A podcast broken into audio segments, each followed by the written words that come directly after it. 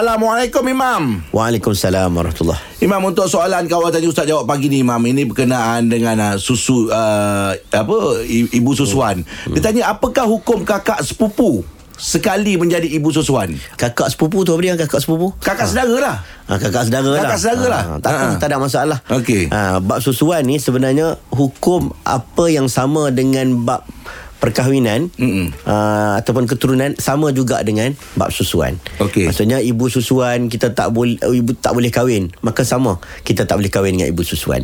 Adik-beradik susuan, uh, kalau kita kata adik-beradik kita tak boleh kahwin dengan adik-beradik, maka dalam kalau dia adik-beradik susuan pun sama juga. Mm-hmm. Uh, tapi kalau kita katakan dengan adik-beradik susuan, uh, bukan adik-beradik susuan, adik-beradik biasa, boleh duduk berdua-duaan dalam rumah. Kita dengan kakak kita, kita dengan adik perempuan kita boleh duduk sekali. Mm. Maka adik-beradik susuan pun hukumnya boleh. Aurat kita dengan apa tu?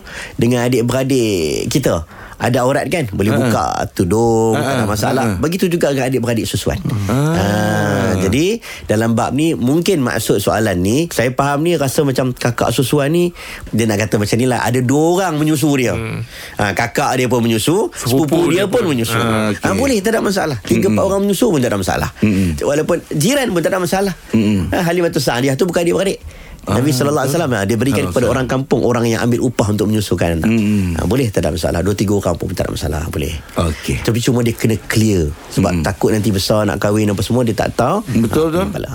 Mm-mm. Terima kasih Imam